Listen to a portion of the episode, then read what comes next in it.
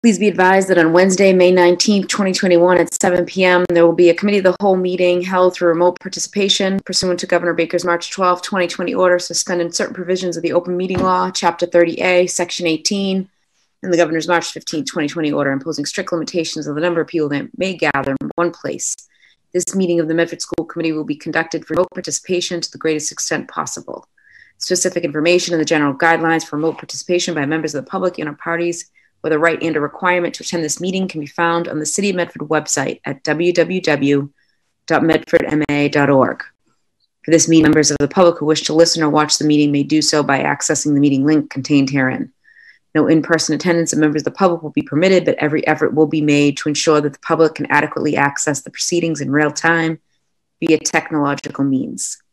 In the event that we are unable to do so, despite best efforts, we will post on the City of Medford and Medford Community Media websites an audio or video recording, transcript, or other comprehensive record of proceedings as soon as possible after the meeting. The meeting can be viewed through Medford Community Media on Comcast Channel 22 and Verizon Channel 43 at 7 p.m.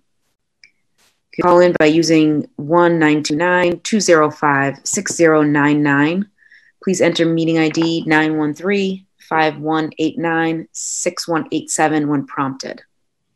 Additionally, questions or comments can be submitted during the meeting by emailing medfordsc at medford.k12.ma.us. Those submitting must include the following information your first and last name, your Medford street address, your question or comment. The agenda will be as follows discussion of the develop- development of the operating budget and budgetary priorities of the Medford Public Schools for fiscal year 2022, as it pertains specifically to central office of the Medford Public Schools, including a variety of departments under the auspices of the Office of Superintendent and the Office of Finance and Operations. Summary of the Medford Public School budget presentations made throughout the course of all five Committee of the Whole budget meetings on May 3rd, May 6th, May 13th, May 18th, and May 19th. Signed, Dr. Marice Edouard-Vincent, Superintendent of Schools. I will turn it over to Dr. Edward Vincent and Mr. Murphy to get us started. Uh, after we call the roll. Sorry. After Member McLaughlin calls the roll. Sorry, Dr. Edouard-Vincent. Member Graham? Here. Member Kreatz? Here. Member McLaughlin here. Member Mustone? Here. Member Ruseau? Here. Member Van der Kloot? Here. Mayor Lungo-Koehn? Present, seven present, none absent. Now I will turn it over. Thanks. Thank you. Um, good evening, Mayor Lungo-Koehn and members of the school committee. Um, tonight is our fifth time gathering to discuss the budget. We're going to be focusing this evening on central office. Again, the Office of the Superintendent, Operations, Finance, Safety, um, Family Engagement, Human Resources, and Building and Grounds. So, um, without much further ado, I'm going to pass the baton on to uh, Mr. Murphy. And I just want to thank him again and his team um, and Michelle uh, Kingdon for all the work that they're doing um, during this budget process. Thank you, Mr. Murphy. Thank you, Superintendent, uh, Mayor, members of the school committee. It's a pleasure to be with you again this evening for our fifth uh, Committee of the Whole uh, meeting focused on the FY22 budget. Um, as the superintendent uh, mentioned, uh, tonight will be focused on elements of the central office, specifically uh, the offices uh, that are under both uh, the superintendent and my own uh, supervision. Um, will, as we go through the beginning of the program, as, as we have each time, uh, we'll be looking at the org chart and talking specifically about the offices whose budgets are are here. in light of the fact that these are the offices that are that myself and the superintendent work most closely with, um, while Dr. Cushing, Ms. Galusi, Ms. Bowen are here, uh, with the exception of Director McLaughlin, um, we will be the uh, really the only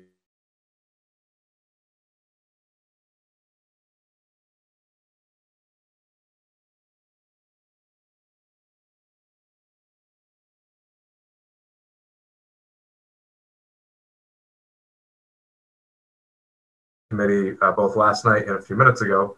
Um, we will be having a budget update on the school committee agenda this coming Monday, May 24th. Uh, and we'll certainly be picking up um, questions and comments at that point, uh, incorporating and, and, taking in your feedback, uh, and uh, that will go into uh, the development of the recommendations that come before you prior to your uh, June 1st statutory hearing. So, with that, I will start, as we always do, with the timeline for our budget process, beginning with the development of the district's strategic goals and priorities, leading to a series of um, some administrators might say seemingly endless uh, administrative uh, meetings internally in which we uh, vet various proposals and comments, questions, and suggestions from uh, principals uh, and other uh, stakeholders. Um, I've used this fleeting flowchart since the beginning of the process just to show for folks who are perhaps watching this evening but have not been following along for each of the various budget presentations, both at regular school committee meetings, budget subcommittee, and uh, the committee of the whole meetings.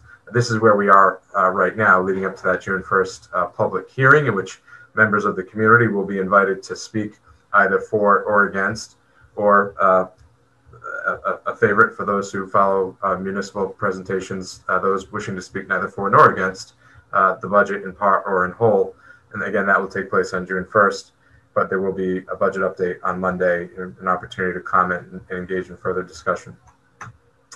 We've used the org chart in each of these presentations uh, just as uh, by way of uh, showing uh, folks perhaps outside of the Medford Public Schools community which area of the organization we're focused on in this particular meeting. So this is the overall org chart showing um, all the various uh, offices and, and departments uh, reporting up to the superintendent. and then these are the areas that we'll be discussing tonight. So you can see it's primarily the areas in my own portfolio, as well as those uh, reporting directly uh, to the superintendent. And you see the curvy arrow there on the right of the screen, uh, which is uh, indicating a, a, a, reorganization of sorts that uh, we'll be proposing as part of the FY22 budget. And that's something uh, I'll be going into greater detail about shortly. So as we've discussed in each of the budget presentations, the funding for the Medford Public Schools and the funding uh, generally for school districts across Massachusetts comes from various sources. Uh, the, what we often refer to as the Chapter 70 allocation, which is the uh, the state contribution under uh, state law coming out of Ed Reform Law of 1993, and the funding that uh, each uh, school community and district are entitled to. The local contribution, which is the revenue generated from at the local level that is earmarked uh, for the for the school department, um, which in Medford is a very sizable portion of that of the overall operating budget.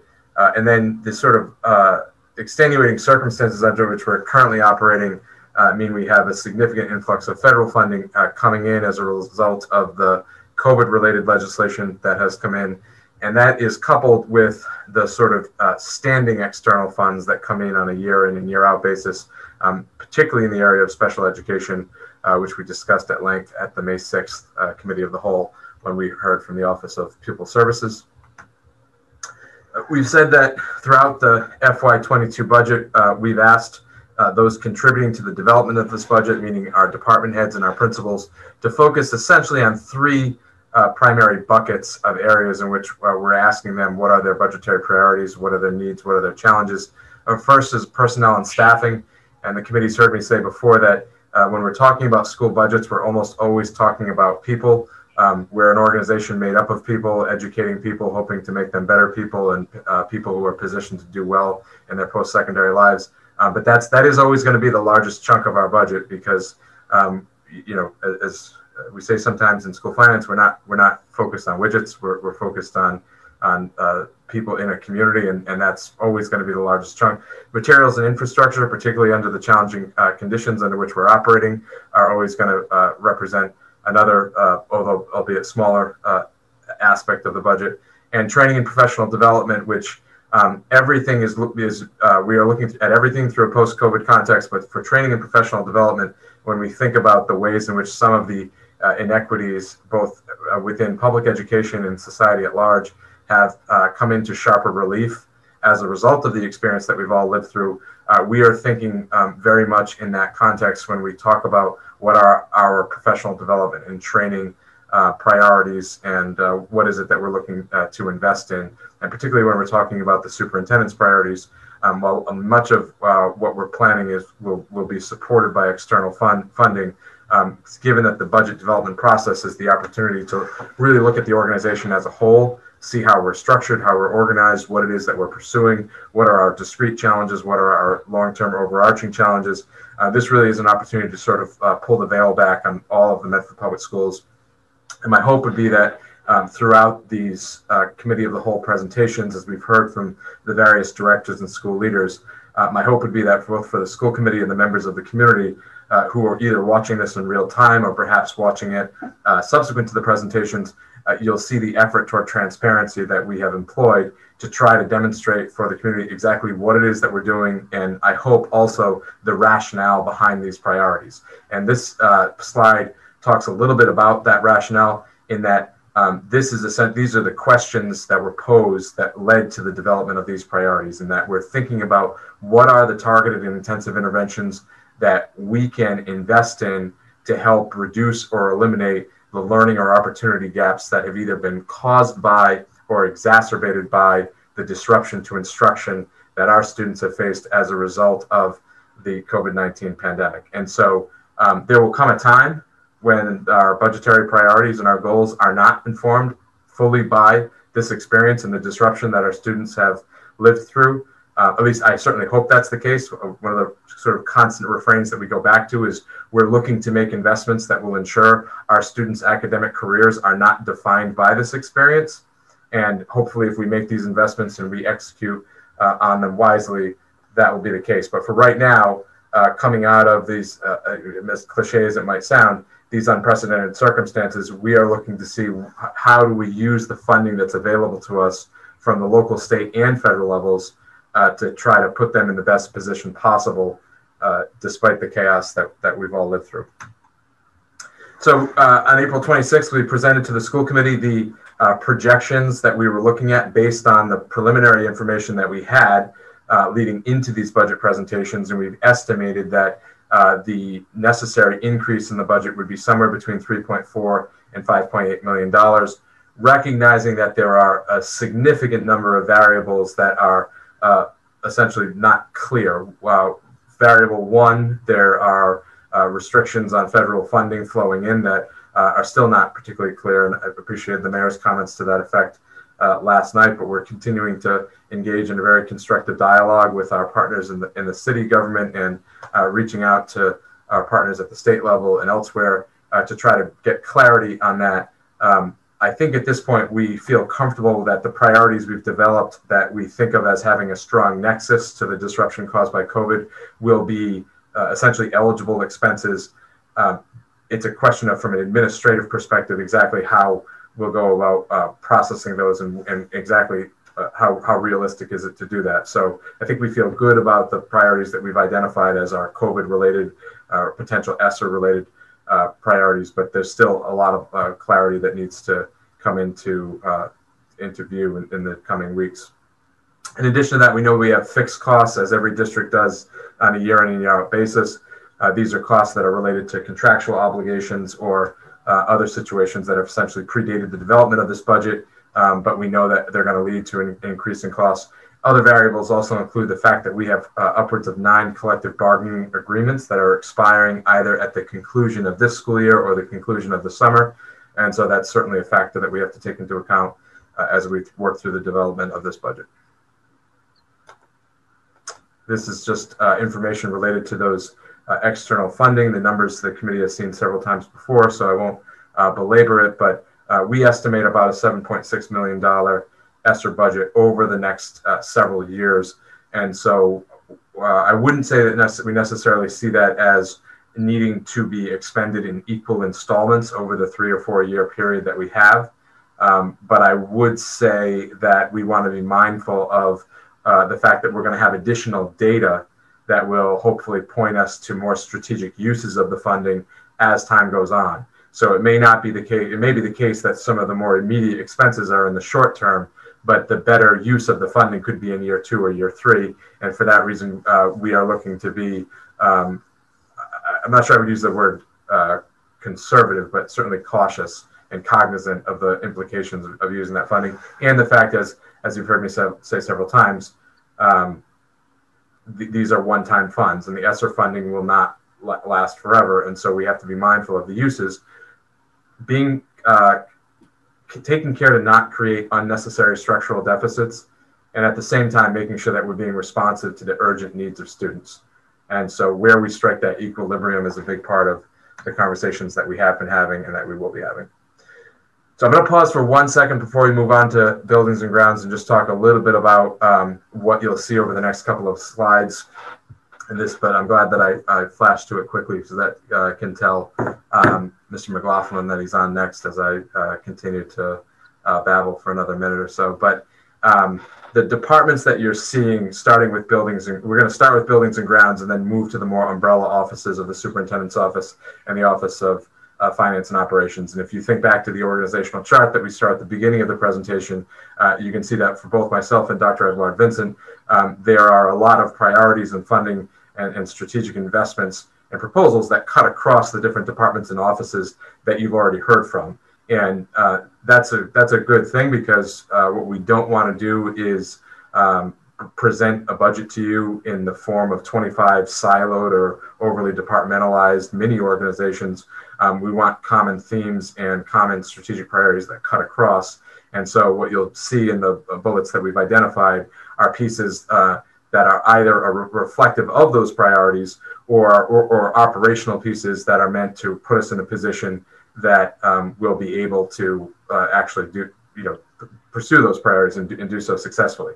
Um, similar to the uh, uh, the information technology uh, budget that we or budget proposals that we discussed in last night's committee of the whole, a large portion, uh, arguably all, frankly, of the buildings and grounds priorities are capital related expenses, and so. The, the sort of the general rule of thumb that I think members of the committee are familiar with, so I'll, I'll just provide a brief summary, uh, is that something that is a year to year maintenance issue uh, that is essentially routine. I think routine was the word that we used in the technology presentation. That's something that we typically are going to incorporate one way or another into our operating budget.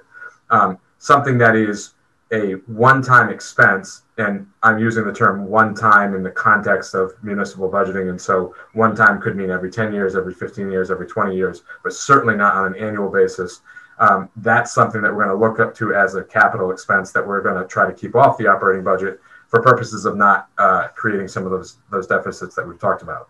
What we do when we have a large influx of federal funding, uh, frankly, similar to how uh, we handled the funding that came in uh, during FY21, uh, and, and, to some extent in FY20 as well, uh, is to try to address some of the most urgent priorities and needs that might, in other in another context, be considered a capital expense. But in light of the urgency, we're looking to just uh, take what funding is available and make sure that that's addressed. That was certainly the case, as is reflected in the buildings and grounds budget narrative that was provided to you today, uh, with regard to our HVAC repairs that we needed to uh, expedite and, and accelerate at the beginning of this school year for purposes of getting students and staff back into the uh, physical school buildings. And so uh, I expressed my appreciation for Mr. Mr. McLaughlin and members of his team who partnered with the external uh, experts that we brought in uh, to make that a, a reality. Um, the history as to how we got to the place where so much work was necessary, I think, has has been addressed uh, at length in previous meetings. But um, however we got here, we are in a much better position from an air quality perspective because that work was done uh, throughout the course of this year. And now we're looking at some of the other heavy infrastructure pieces that may not land in the operating budget for FY22, but are critical priorities that need to be addressed in the in the near term. And I'm going to ask Mr. McLaughlin if he could to walk us through some of these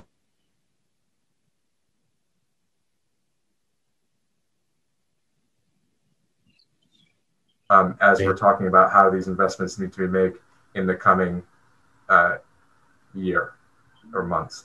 So, uh, John, do you want to take it from there and, and just start maybe with uh, the generator and transformer electrical issues that we have been identified at the high school and at the Andrews, and then we'll, we'll walk through some of the other pieces. Uh, and, then, and then sure. from there, from there, we'll move on to uh, finance operations in the superintendent's office, and then we'll go, go to questions after that.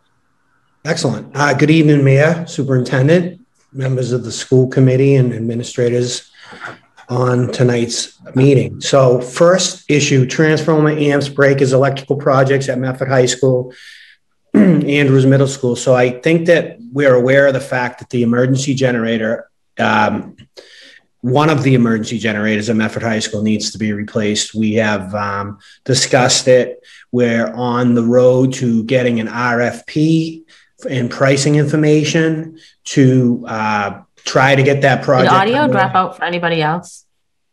No? You guys can still hear? Yes. Sorry.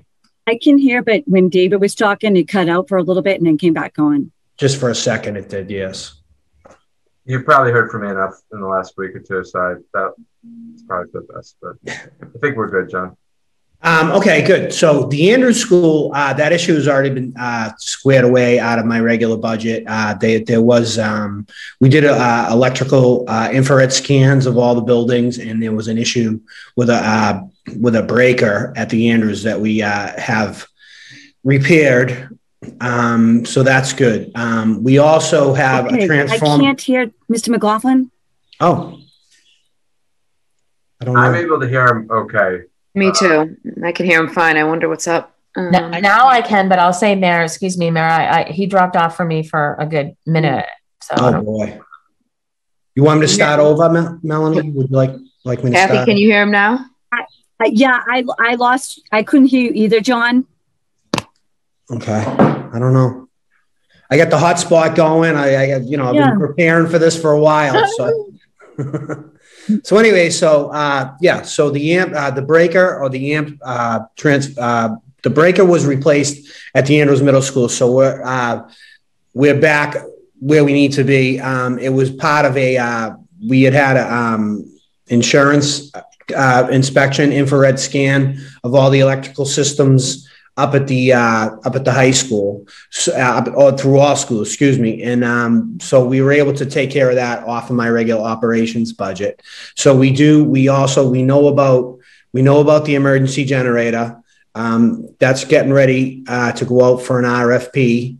Also, the transformer. There, there's um, the transformer uh, is an original equipment at Medford High School. So what happened was is when years ago it had PCBs in it. So we had to uh, take out the PCBs and put another type of oil in it. And what ends up happening with that is the um, the rubber uh, seals tend to give way. So I'm in the process of, uh, of obtaining um, a quote. I, I, I have it. I just got it today to uh, overhaul the transformer and um, make sure that uh, make sure we can get that back to where we need to uh, to be. It's a little bit low on oil. It's still running, but it's it's certainly something that has to uh, take priority because it it also functions as one third of the power at Medford High School. So we've uh, so so we'll have the pricing information ready to go on that, and um, that would be a summer project, obviously, with uh, with the generator if if and when we're ready to uh, take that pro- project on. Um, this year, we had some security enhancements. We had a new Raptor system uh, uh, put in. All of the monitors at this point in time have had training on the new Raptor system. If you don't know, the Raptor system is a, uh, where you come in, you give your license, they scan it. If everything's okay, you get a tag. You're, you're ready to go to the main office to conduct uh, business that uh, you need to conduct in any of our schools. Um, so every three or four years, uh, we like to get the parking lot done. Usually it's uh, all of them, should I say, system wide. Um, parking lots restriped. They're starting to get old. Um, we did want to make some adjustments at Medford High School, which we'll be meeting about as far as a handicap parking situation goes. I know we've had that conversation when we were talking about the front entrance. And I think what we want to do is move two handicap spots to the front loop of Medford High School and um, to access the handicap ramp that's that's right there. So that would be, you know, we'll we'll we'll overhaul it. Um, I did talk to Mayor Lungo-Koehn last week, so if I need any help, we do have the traffic uh, department and um, down at City Hall. They'll be more than happy to help us. We did meet with them a couple of years ago uh, to try to make some improvements. But as you know, as we all know, this this past year hasn't been the typical year that we normally um, the normally uh, deal with. Uh, the Curtis Tufts boiler project. So last winter, the boiler started to leak. Um, these are all things that we'll probably be bringing up next week in in in, uh, in the subcommittee meeting. So we ordered some pieces that have to be reinstalled. So uh, uh, sectionals. So we we were able to obtain two sectionals that they're going to replace, and that should stop the leaking. We hope, and um, that's you know that's going to be uh, it's it's going to be significant uh, money uh, that we have to spend on it and um, HVAC enhancements. So we we know that we've done a lot of that. At this point in time, we're getting air conditioning up and running. So there are associated pro- uh, problems with that. Certain particular areas here and there that uh, we need to bring in our contractor to um, to fix them up. Uh, this is by law. We have to offer heat till May fifteenth. So this is would be the week that we do the turnover. Unfortunately, it's been hot this week, which you know it's it's a crapshoot, but it, it, has been hot this week. So uh, some of some of the, um, some of the the teachers in, in classrooms have been a little bit uncomfortable, but we're we're working on it. We know you're there. We're going to get out there and take care of uh, whatever we need to do as soon as we can, as soon as um, possible. We'll be uh, calling in the contractor. I'm just trying to get one list of of um, what we need to have done and which buildings that need to be done. Um, the restroom rehabilitation project. So with me and Dave, we have met with the architect. Um, I believe that we we're waiting just to get the go ahead and, and, to see and, and, and, do RFPs for that project. It, it, was I know that this is a um, project at Medford High School that's going to be near and dear to a lot of people up uh, upgrading the restrooms. Um, we do want to. I know that uh, the mayor requested us to look into uh, seeing how many that we can do. I believe that if we get a price on one, we'll know where we stand, and then we can uh, move forward uh, as far as we can from there.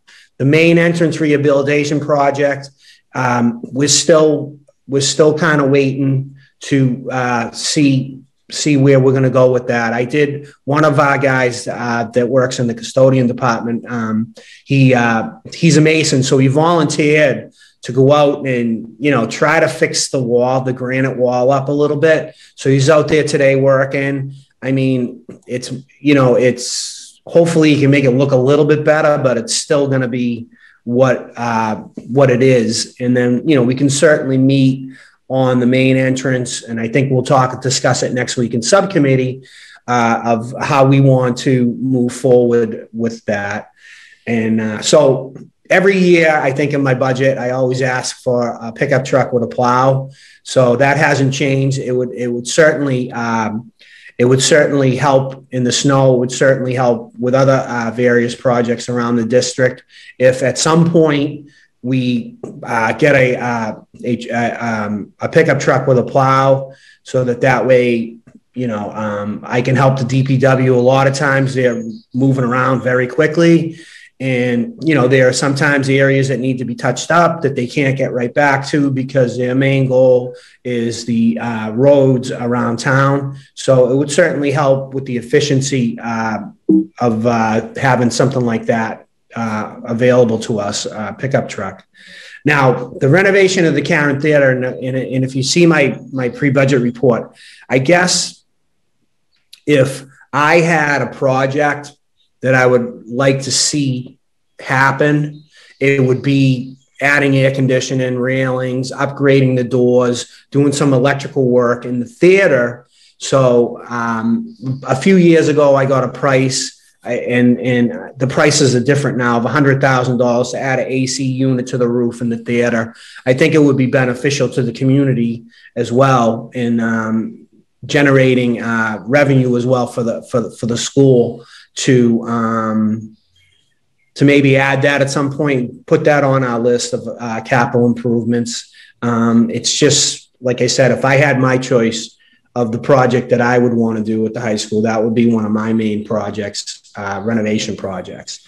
And then uh, we're always working on HVAC enhancement projects at the high school. Um, you know, at some point, you know, maybe we'll get some help from the MSBA, maybe be able to add, you know, air conditioning and um, uh, to other parts of Medford High School that that don't have it right now. Meaning the science lab is the only real uh, part of the building that does have air conditioning um, service, uh, you know, except for window air conditioners that we have all around the place. So I can't see the bottom. I, I think we're at the bottom. okay. That, yeah. so um, I'd be happy to uh, entertain any questions that you might have about what's going on. Uh, we will be entertaining most of them next week on the 26th. We'll be having a subcommittee meeting back here on uh, on Zoom. Uh, but I'd be more than uh, welcome to answer any questions. Thank you. Uh, thank you, John. Mayor, I would recommend that we would just stick with our process of getting through the presentation, and then um, myself, John, and Dr. Edouard-Vincent, and others would be happy to answer questions in, in total if that's if that works for you. That works for me. Okay, thank you. Um, so as we move over to the uh, the rest of the central administration, um, the uh, offices of the superintendent and and my own office, um, we we mentioned before that there are a number of departments that fit in within these large umbrellas. Buildings and grounds certainly um, one of the largest and frankly one of the most visible. And so we certainly uh, that's why we asked uh, Mr. McLaughlin to be present tonight to talk about some of the specifics and just really quickly on the, last point with regard to his budget related to the enhanced HVAC enhancements uh, at the high school. It's a good example, uh, frankly, of that maintenance and capital distinction. Um, when we upgraded the some of the filters uh, around the high school in order to enhance air quality, uh, we we incurred an additional fixed cost with regard to filter replacement. Part of uh, using the, the higher grade filters is that um, we moved from a twice yearly to a, four, a quarterly uh, replacement system. That's not a significant cost, uh, frankly, for the district, but it's a maintenance cost as opposed to a boiler or a transformer generator. Um, one of these pieces that we certainly we have no expectation that we would be uh, incurring costs on an annual basis, and that's something that um, we would we would incorporate into a capital budget and capital planning in the years ahead. So with regard uh, to the superintendent's uh, budget and, and the Office of Finance and Operations budget, um, there are pieces of this that, um, as I mentioned before, are interconnected with some of the other priorities and some of the other um, strategic investments that have been recommended uh, to you. And um, first, with regard to the to the superintendent's budget, you've heard our focus throughout the course of uh, this year, uh, excuse me, this, throughout the course of this budget development process on making sure that we're identifying professional development and training opportunities for staff that are consistent with the needs of the district during uh, this post-COVID context. And um, while the $75,000, which it actually might be a, little bit lower than that because it's going to be spread out over um, two or three fiscal years, um, so it'll be it'll be a little lower than that. Um, we've identified professional development opportunities uh, that will be intensive and will be responsive uh, to the context in which um, the, our, the, district will continue to function in the years ahead. Um, and so we have some specific social and emotional uh, professional development, uh, as well as uh, implicit bias training uh, that will actually begin at the tail end of fiscal year uh, 21 and then carry over into the succeeding fiscal years, open to staff generally at the beginning and administrators. Um, it'll be a, a required program uh, toward toward the end of the summer of 2021. So um, if either Dr. Edouard-Vincent or Dr. Cushing want to talk a little bit about um, a little more about um, the benefits and how we see this training as as fitting in um, to the the overall strategy that we've been advocating for throughout this process. And just one final financial matter. Um, I do anticipate that the majority of this funding of this of this uh, these expenses will be covered by some of the external funds that we referenced uh, at the beginning of the presentation. So Title II uh, in particular, as well as potentially some of the ESSER funding, but Title II specifically um, will be used both to cover the costs that will be incurred for the FY21 uh, portion and then uh, moving into FY22 as well. So um, I'm not sure if either Dr. you might raise, sure.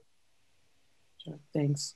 Um, I just wanted to um, stress the value and importance of quality professional development and truly in working in collaboration with Dr. Cushing as well. Um, in order to address some of the significant shifts that we're going to be making next year, especially in the area of social emotional learning, um, one of the areas that um, was a charge by the school committee was in terms of how the district will be addressing suspension, which does fall under the umbrella of social emotional learning, um, behaviors, etc. So that is definitely a large priority for us, and that is one of the targeted areas for professional development.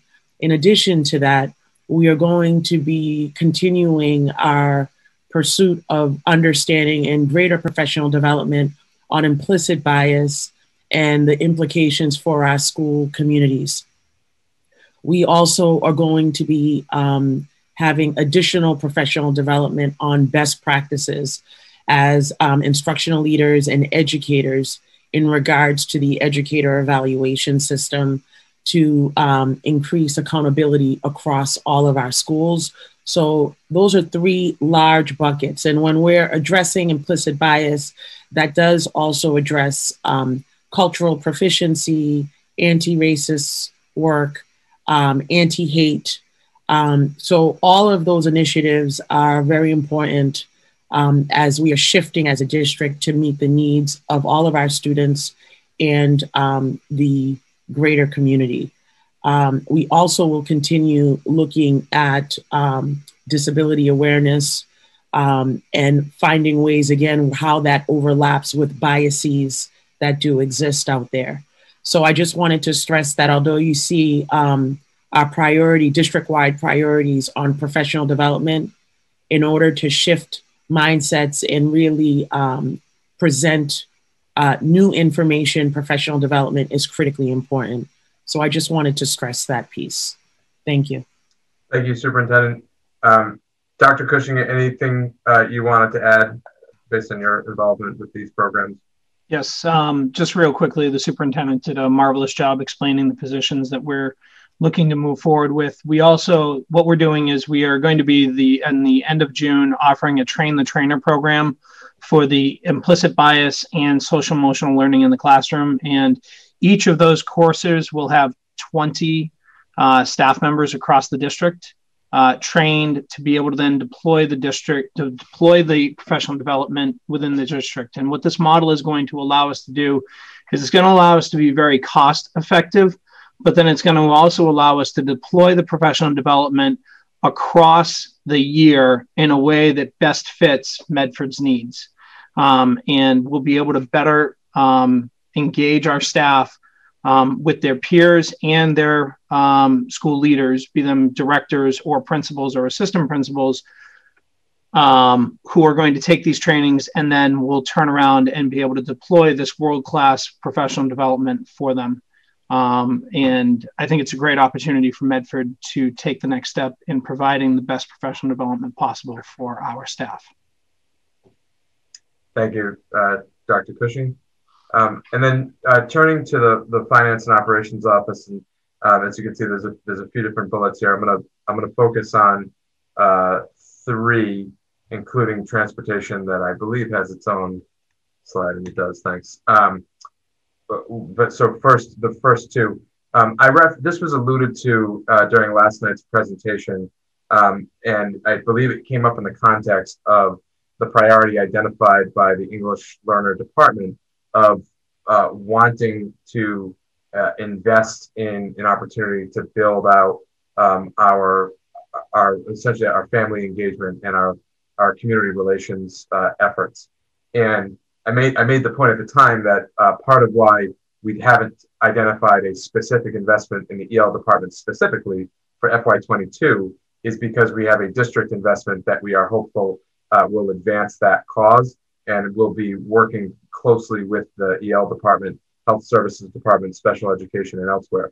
Um, I think that when we think about how we structure the organization and, and how we uh, organize specific portfolios of work, um, there, as a as a general rule, um, the best practice is to identify the need, uh, identify either the need that's being met or or need that develops as the result of other change variables, uh, and then determine how best to uh, develop roles and portfolios that fit together in an organizational structure that can advance those goals.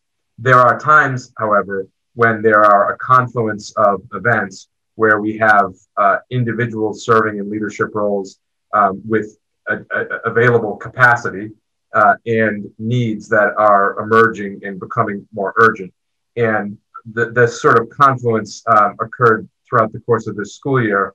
Uh, and, and I will be frank, one of the ways it came to our attention was when we needed to deploy our entire administrator unit into schools to serve as substitute teachers. And um, when it became clear how that was taxing and, and, and virtually impossible, um, and we tried to make different modifications, um, our director of before and after school programming uh, continued to volunteer to take that on and kept communicating to us as she had for, for some time that she uh, felt as though um, there were there was room in her portfolio uh, for additional responsibilities and um, the sort of confluences the confidence that uh, we have in, in the individual as an administrator and as a leader and the fact that um, how we've sort of uh, gotten through this school year um, but in, in being able to identify practices that we can improve and, and work that we can do better in the uh, area of parent and family engagement was uh, by enlisting the assistance of uh, Diane Caldwell, our former associate superintendent, who has very ably um, uh, worked as the, the lead manager of the Parent Information Center. Um, and I will say, as someone who was new to the district and uh, inherited the, the Parent Information Center in, as part of my portfolio um, in my first week, uh, without Ms. Caldwell uh, being available to provide that leadership and to provide that guidance and institutional knowledge, um, it would have been uh, a much, much more challenging year, not just with regard to oversight of the PIC, but with regard to um, essentially all other elements of, of the work that myself and other uh, senior administrators are responsible for. But um, we've known since the beginning that Ms. Caldwell, as the administrator of the Parent Information Center, is not was not a permanent solution, um, and trying to to operate within our uh, budgetary uh, parameters. Um, we weren't necessarily looking to fund a director of the of the Parent Information Center uh, as just a, as a single position with no other responsibilities. And so Ms. Fiddler carries uh, willingness and eagerness to take on additional responsibility and what we felt is a, a, a strong natural nexus uh, between the Parent Information Center and the Before and After School program, as well as the, the additional um, uh, capacity that we needed to um, needed in the in the in the realm of, of family relationships with regard to transportation. Um, we felt that this fit together as a legitimate um, full administrative portfolio. And so, as part of the FY22 budget, uh, we are proposing to reorganize those offices into one umbrella uh, uh, area of family engagement that will include oversight of the Parent Information Center, uh, continued oversight of the before and after school program, and service as a transportation liaison. Now, all of these roles, um, frankly, one of the reasons they fit together is that it is different parts of the school year where they require a, a greater degree of attention and and uh, and detail. And so um, it's sort of it, that's why I say it's sort of a confluence in that it fit together nicely in terms of putting together a full 12 month position um, with someone who already has the institutional knowledge uh, and has done strong work for the district um, in the past. And that's part of why um, being able to do so uh, efficiently, but also uh, with confidence as to how that would um, more effectively advance the district's goals with regard to uh, both family and community partnerships um, is, is part of uh, how that proposal has developed. So that's one piece. And then you see, um, as I was also mentioned uh, last night, that um, we've established a grant coordinator position. Um, that alone is, is a sort of a non-budgetary, uh, doesn't necessarily have an effect on the operating budget and that the, the grants that um, the individual who has been serving as an, essentially an unofficial grant coordinator for some time uh, but technically in the role of an executive assistant, um, is someone able, we've been able to move that person into the, uh, the finance and operations office, um, working with uh, Michelle Kingdon and her staff to ensure that um, we are uh, meeting all of our obligations uh, and um, executing on our, uh, from a compliance perspective as effectively as possible. That is different, and I want to point this out. It's certainly different than the grant uh, grant writer uh, uh, role that we currently we don't have, but we're exploring other other ways in which we might be able to free up some capacity to give uh, administrators the opportunity to be well positioned to cultivate external partnerships and and um, and pursue grant opportunities uh, that our grant coordinator would then have uh, uh would then be in a position to help coordinate uh, and and try to uh, free up additional budgetary capacity in in that way. Um, before I move on to transportation, I'll just say, and again, it's a bit of a continuation from our conversation last night. Um, we have continued our partnership um, throughout the this school year with the management solution um, and Mr. Paquette, who served as the interim uh, business administrator uh, between uh, Ms. Patterson and myself. Um, and we have the, the, the, report that was commissioned is, is ready to uh, be um, provided to the school committee. Um, I have asked for an, uh, essentially an appendix to the report um, because um, when the report the report was done over the course of the school year and sort of bled into the, this uh, budget development process. And um, I've asked Mr. Paquette if, based on the retainer fee that we still have, he could complete uh, just essentially a, a, short supplement to that um, that would take into account some of the changes that we've, we've put into, Ms. King and myself have put into effect over the course of the last uh, several months. And so I anticipate providing that to the committee prior to the end of this fiscal year. Um, and then uh, Mr. Paquette, our, our partnership with Tufts University that began as a partnership in the testing realm and has um, has, has uh, progressed to conversations within uh, a, a, technology infrastructure uh, realm and something that I'm hopeful will will will be able to benefit from uh, with great efficiency over the course of the summer. Um, but then also we'll be looking to explore what other uh, external expertise uh, uh, can, we, we should be retaining or potentially consulting with um, as, as we look toward FY22. So that's a high level overview. I'm going to finish up with transportation and then um, I will move on to your questions. Um, if you remember the when we talked about the projections for FY22, uh, we had uh, we were looking at about 51,000 in increased costs. These are I should just say quickly because it was touched upon on May 6th. These are unrelated to our fixed costs in transportation related to our to special education. These are our uh, main our main vendor, Eastern Bus. The school committee entered into a, a three year a new three year contract in the spring of 2020. So we're completing the first of those of the three-year contract. As is always the case with contracts, there is an increase in the cost from a, on a year-to-year basis. Um, so we're looking at a 51, approximately $51,000 uh, increase in that contract as part of our estimated $2.1 million increase in fixed costs.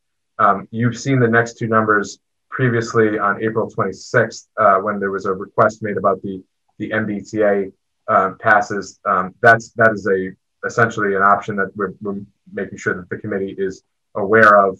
Um, and then there were questions related to um, the what would essentially be the cost for additional um, yellow buses and potentially providing additional uh, Eastern bus uh, capacity at the high school.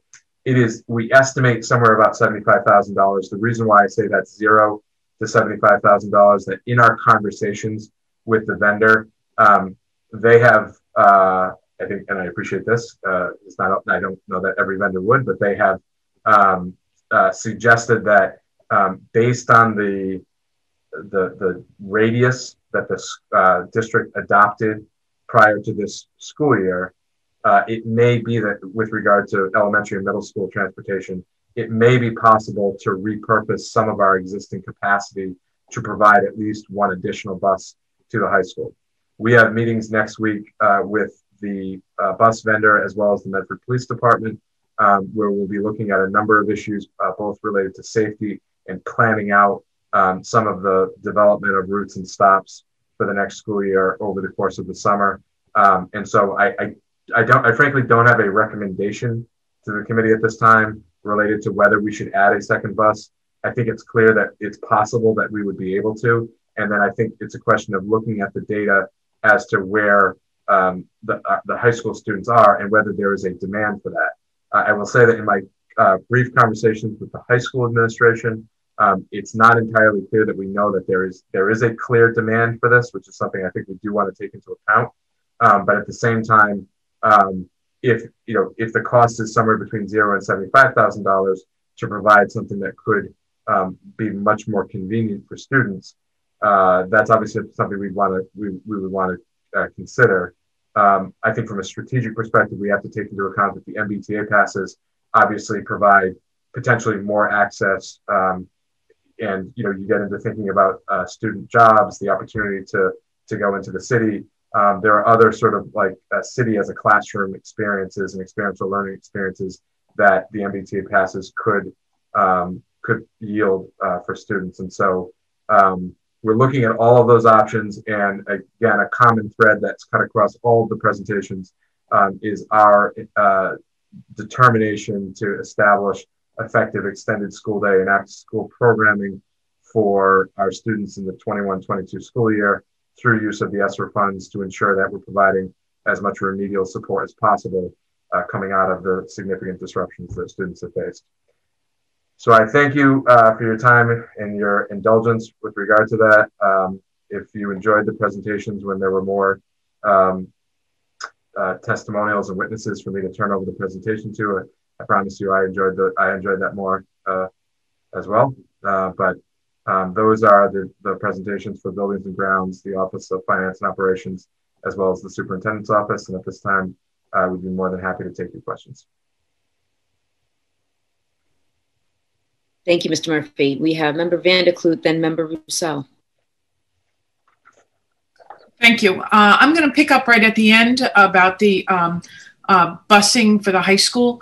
Um, Dave, you've presented us with some interesting options.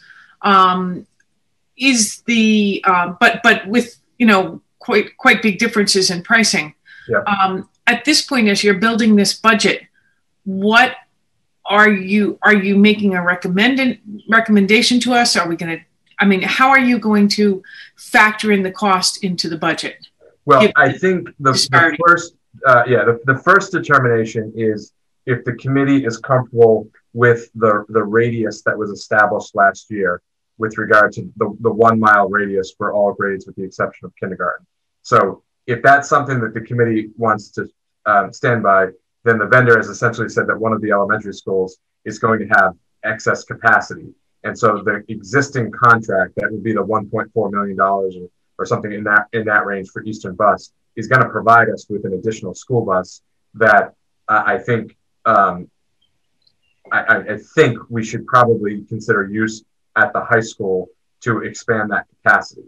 The only my only hesitation is that if we didn't, it's possible that we could um, be repurposing that for after school and extended school day programming uh, without that additional potential hundred thousand dollar cost, and you know, or at least it would defray that. So I think I think the first determination is um, is the committee comfortable with the one mile radius, which according to the vendor will not have a dramatic impact on uh, ridership, and it's essentially that's that's where we are now.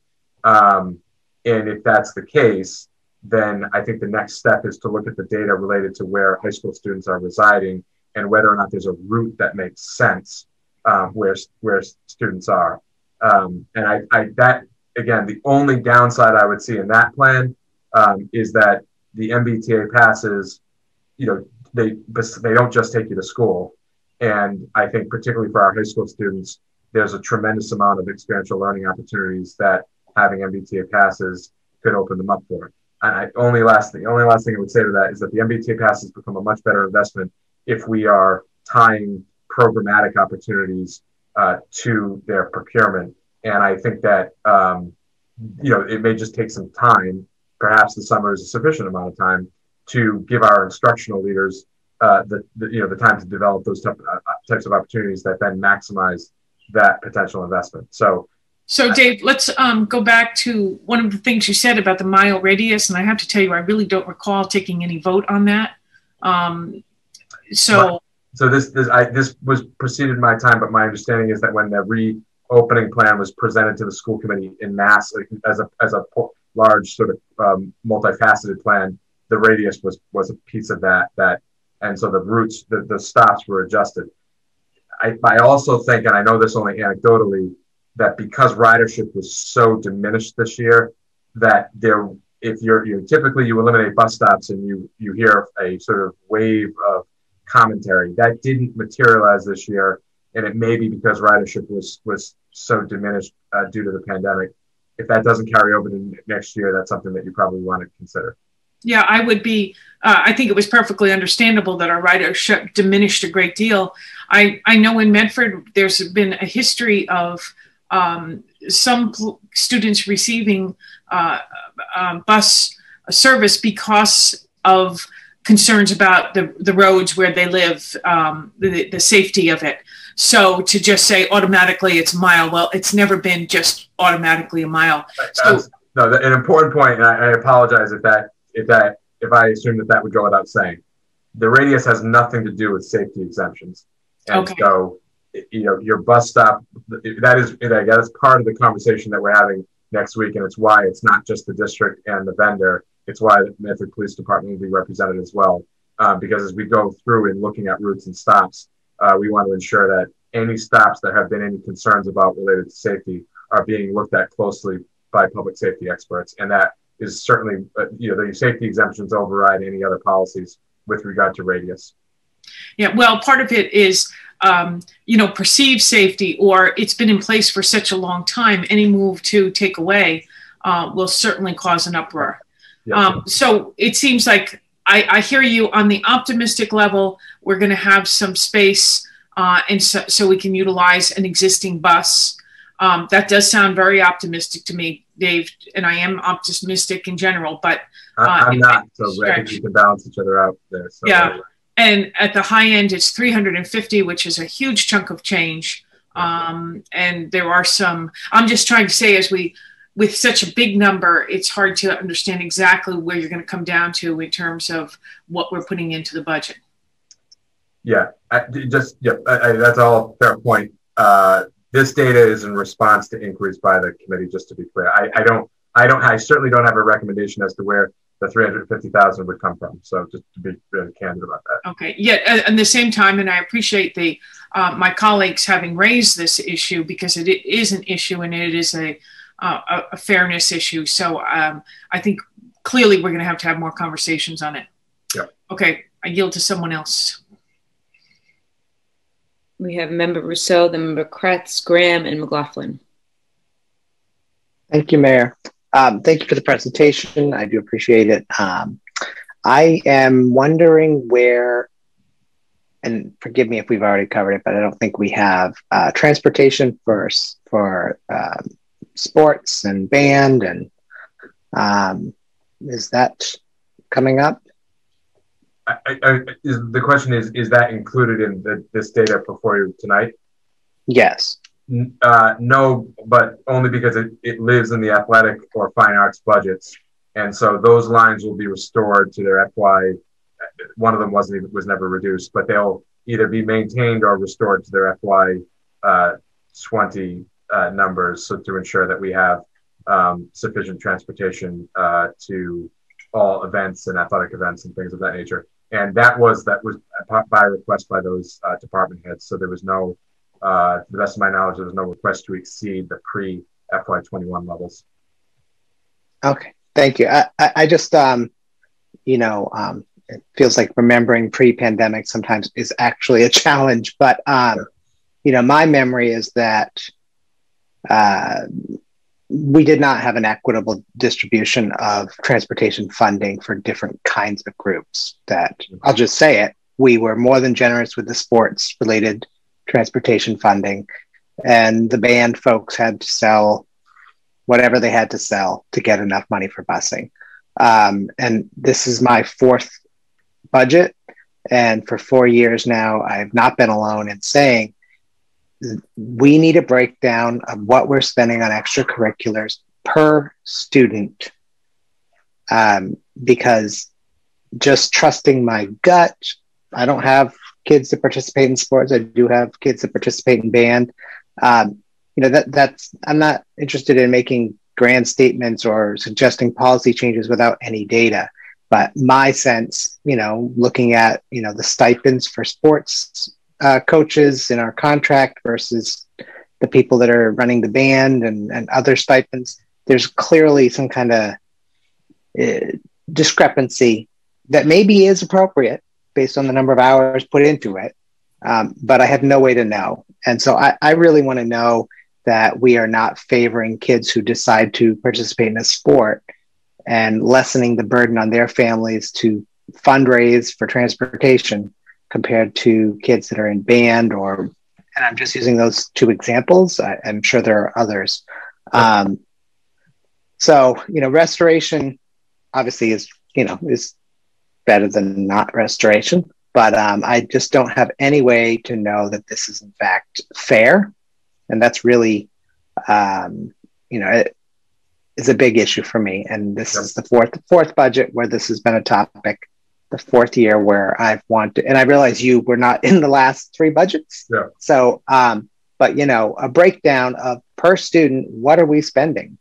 Sure. And I mean, that includes the stipends that are in the teachers' contracts. And that, sure. I mean, all the money that we spend on not the K to eight education. What are we spending? Where's it going? And, and is it actually fair? I mean, because I, I mean, I know that sports matter a lot to a lot of people, band matters an awful lot to a lot of people. Um, and um, I, I, just really think we have to get to the bottom of that. I don't think this is something we can solve tonight. And I was just surprised to not really get a sense so far as to whether or not that's being addressed. But I realize, of course, that you weren't there for the last three budgets. So yeah, no, it's a it's a great question, and I, I and I think you're right. I mean, it's um, sometimes there's different level of expenses. I, I think more often than not, this discrepancy is created at districts because of the fee system that's in place around the athletics, and I, I think that is how you often end up seeing that that discrepancy. But um, I, they play a very uh, parallel role in terms of being the, the element of our, our educational program that engages students and keeps them, frankly, coming here and uh, certainly enjoying themselves and, and, and making the most of their education. So I'm happy to, to dig into that deeper um, and to see if there are if there are gaps that potentially we need to help bridge. Thank you. Um, and so I guess I'll just ask my other question around. Um, um, you know, I, I, see this. There's um, the projects around um, bathrooms. You know, again, this is my fourth year, and this is the fourth year that students are doing the hard work of figuring out how to get menstrual products to our students it's it's embarrassing and and I know that not everybody on this meeting necessarily agrees, but it is embarrassing. Four years in a row, there are CCSR projects to make sure that the the, the students that are menstruating don't have a problem getting access to these products.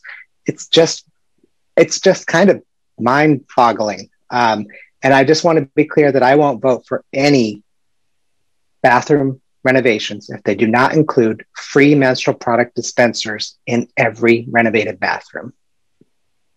Mm, Dr. Edouard-Vincent?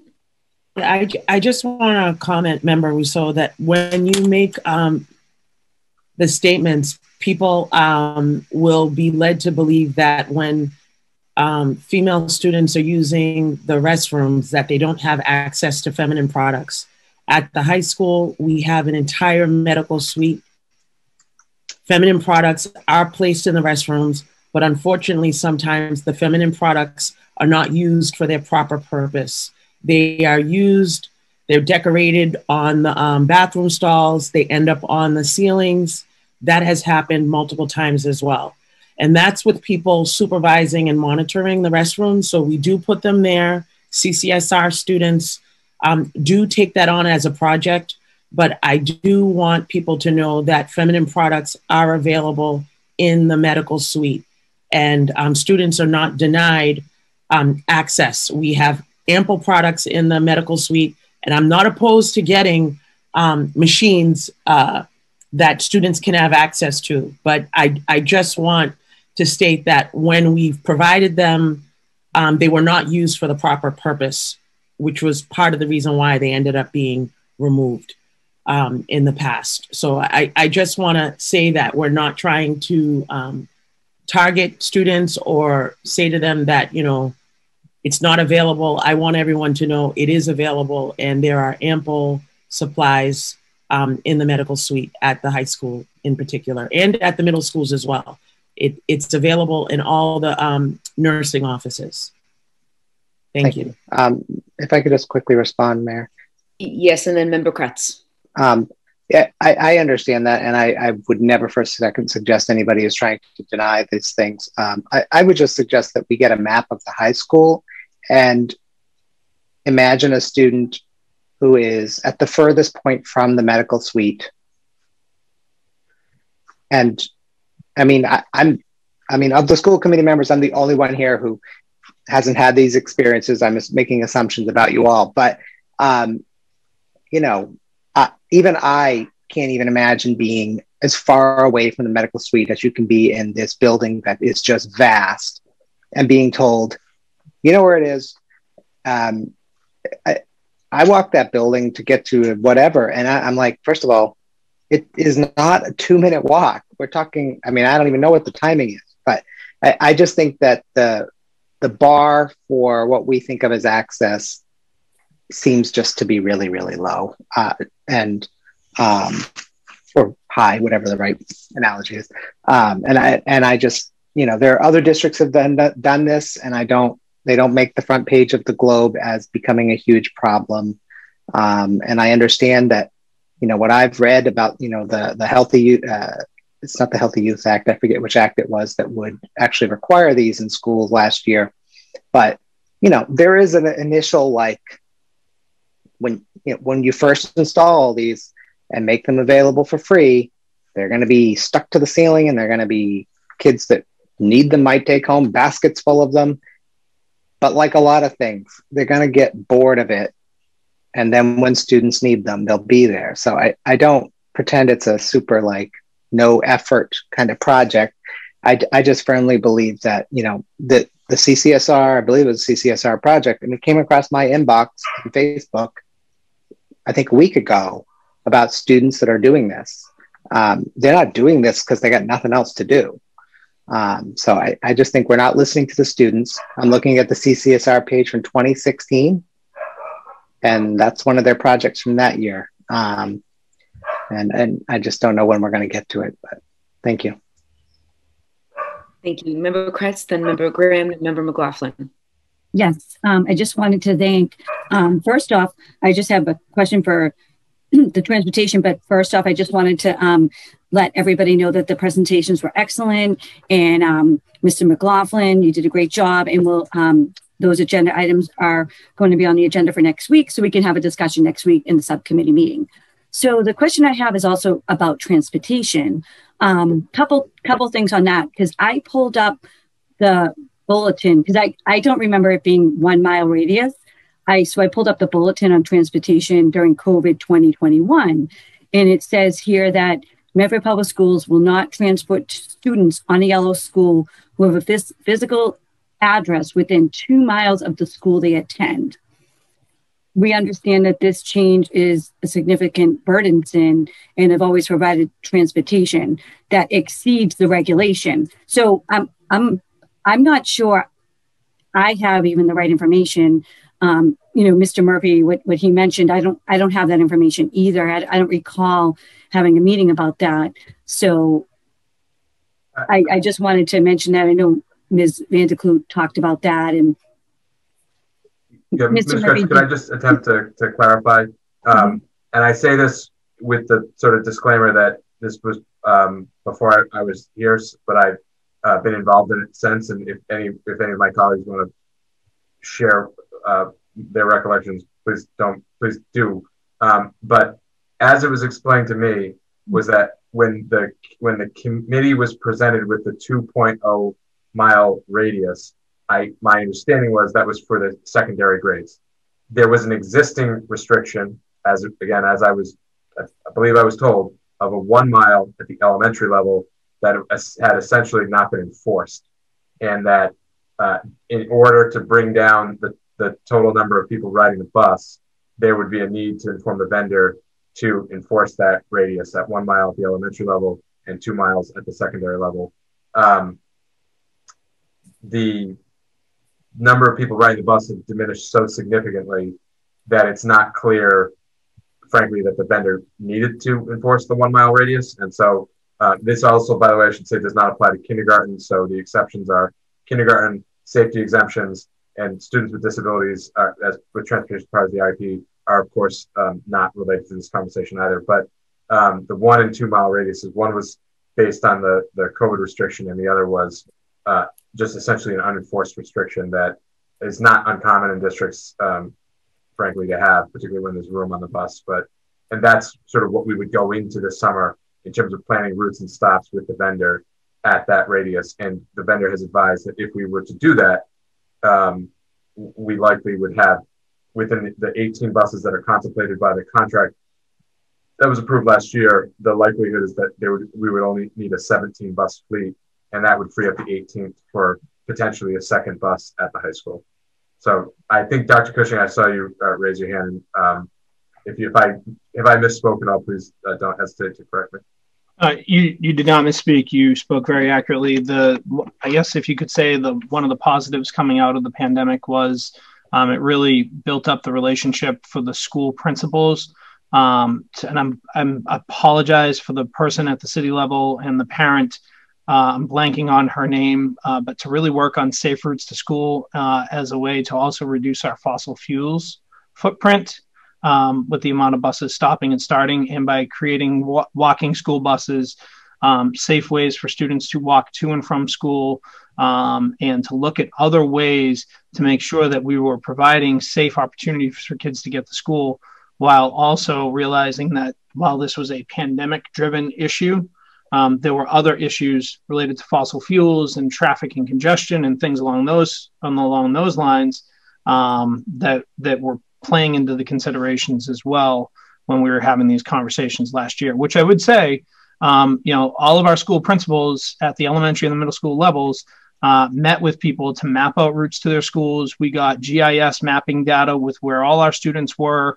Um, we we did a we did a quite a comprehensive analysis um, to really look into all of this um, as we came into the pandemic, and then looked at the opportunities that might exist coming out of the pandemic um, to shift uh, the habits and mindsets. Thank you. Thank you. Um, I just have one more question, and it might just be some helpful information for the upcoming school year. Um, and Mr. Murphy, I'm not sure if you were on yet, but um, Ms. Patterson was aware of it that because um, we we go back to school before Labor Day, and with the MBTA, the days before Labor Day, um, the MBTA doesn't operate for the high school students. So there's always been concern um, for the first couple of days before Labor Day when the kids are back to school. I, you know, we used to get messages that, you know, students were waiting at the bus stop, the bus wasn't there, they ended up walking, were late for school. So in preparation for the upcoming school year, there's been an added like yellow school bus that you know kind of travels some of the most commonly you know um, frequent stops yep. to you know to kind of pick up the high school students for those uh, first couple of days um, so i i can't quite remember all the details but i just wanted to give you the heads up about that that that has been an ongoing issue each year because we start before Labor Day. And then right after Labor Day, the MBTA buses will run on a regular school schedule. I, Ms. Kreatz, I really appreciate that. It's certainly it's, I, it's not something I'm familiar with. I, I will uh, educate myself as quickly as possible. Uh, my first question is, what happens to that bus after Labor Day? Because if it's available that week, I'd be a little curious how, how or why it wouldn't be available. So what um, I would um, say um, in response to that yeah, it is. It is a pra- past practice in Medford, and mm-hmm. the Eastern Bus Company is aware because we start school before a lot of surrounding districts, so they do. They're able to kind of shuffle their bus buses to get us through um, the initial three days um, before other districts end up starting. So they have been able to do it, and it's something they are aware of, and we will definitely continue that practice, Member Kreatz. Thank, Thank you. you. Yeah, I think we will certainly continue the practice, but I'm also in our meetings with Eastern Bus. Um, I think we'll also push on the issue as to what the, what the capacity is because um, the sentiment that I heard from the committee when we uh, discussed this in April 26th was that if there was um, if there's a, a cost effective way to, to provide additional yellow bus transportation for the high school, then that's something we should we should look at. So, but this is again, we're, we're going to have a we'll have many conversations, and they've been a very good partner and very responsive over the course of the past year. Um, so my hope is that we'll be able to continue that dialogue with them. Thank you.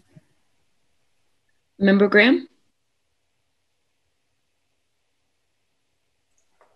Thank you. Um, I really appreciated the um, attention to professional development that uh, was laid out in the superintendent's recommendations. Um, and certainly, um, train the trainer models can be really effective as long as there is a sustainability plan that comes with the train the trainer and it's not a uh, an initial startup thing that sort of fizzles out because starting over in a train the trainer plan is very expensive. So I just want to make sure that we have sustainability plans in place um, to really maximize um, that investment. Um, on the topic of transportation, I would like to make a motion that the budget uh, include or assumes that there will be no cost to transportation for our students effective at the beginning of the 21 22 school year. Okay. And that, um, oh, oh, just let me finish. and that the administration will bring to us a comprehensive plan that sort of lays out a recommendation around transportation for the district um, but between now and August 1st. Um, and the reason that I added that at the end is because, I, you know, I have heard overwhelmingly from people that put, you know, kids taking the MBTA bus may, means that they're often late and that it's not reliable and parents are making other arrangements to get their kids to school because they can't they don't feel they can trust the mbta buses um, the notion that there are yet other students who really rely on those MB, mbta bus passes so that they um, can work and can travel on the bus in a like in a different way um, is not something that i've personally heard but i don't want to discount the fact that there are community members out there who are in that position. So I would like for us to like revisit transportation um, and for you all to to work with Eastern Bus and the and the police department and whomever to and the and hopefully the community to figure out like what is the best path forward. I will also say, Dr. Cushing, that I do remember the conversation about the um, one versus two mile radius and the like non-enforcement of the radius at the elementary school level.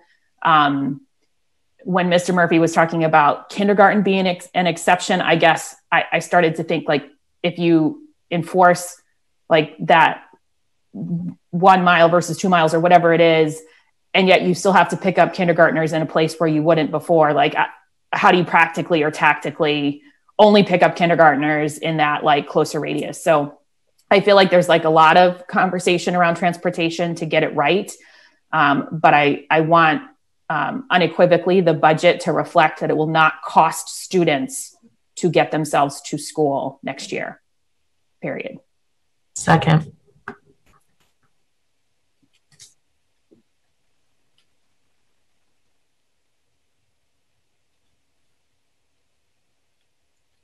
Um, Would you like to call the roll or should I ask my other questions? I just want to, you want that to I just don't know what the admin will put in the budget if they don't need to give us that plan until August 1st. So I just want to make sure it's clear to the administration and the finance team. I'm going to assume that the finance team can figure that out between now and the time the final budget is presented well, I, I think the, the, only thing I would say, Mayor, if I could, is that I, I take the motion to mean that we don't want any students to be dependent upon a MBTA pass that they have to purchase with their own money to get to school. Now, I think that um, there are different ways that we can explore that. I think the most cost effective way is going to be with an additional, at least one additional yellow bus. Um, and as I said, that could come at no cost. That could be budget neutral theoretically. Um, I think that beyond that, you know, one, it could be more than one yellow bus. And then we, it, there could be uh, anything beyond one bus is certainly going to have a budget impact of, of some kind.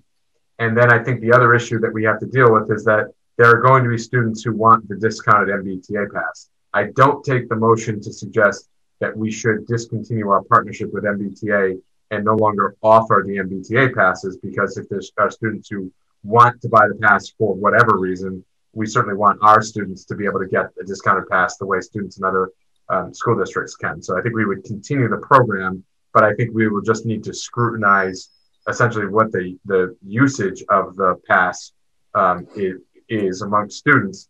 And then if they are if they are dependent upon that, we need to either cover the cost of the MBTA pass or create an alternative uh, option for students to get to school. Now, I think what that comes down to is uh, how many of the passes are we selling and how many of the students that are buying the passes are, are dependent upon them. And then where would the routing be of a yellow bus? So there's there are certainly layers for that, but it's a it's it's certainly clear direction from the committee, and we'll do you know if we run into a problem in terms of executing either from a budgetary perspective or a logistical perspective, we'll we'll come back. It is conceivable to me that there could be a constituency of students who, you know, when we say like, well, you're buying this pass because you need it to get to school, because you need to get to work, because you just want a discounted MBTA pass, and they're going to say like, listen, you know, buddy, I just want the pass. Here's my thirty bucks. Like, I'll, I'll worry about getting to school. At which point, you know, at that point, I don't think we're violating the policy. I think we're just, um, you know, we're running into a student who's decided that he or she wants to take the MBTA to school and uh, whether they're on time or not. Um, so I, I again, I, I, think that the intent is very, very clear, and I think we will do our we'll do everything we can to execute on that. Um, we'll just have to keep an open dialogue with the committee if we're running into a situation in which it's proving either from a budgetary perspective or just on an ex, on the execution level, it's it's just not possible. But um, I, I, I, certainly I, I, certainly understand the intent, and, we'll, and like I said, we'll we'll do our best to act in, in a manner consistent with it.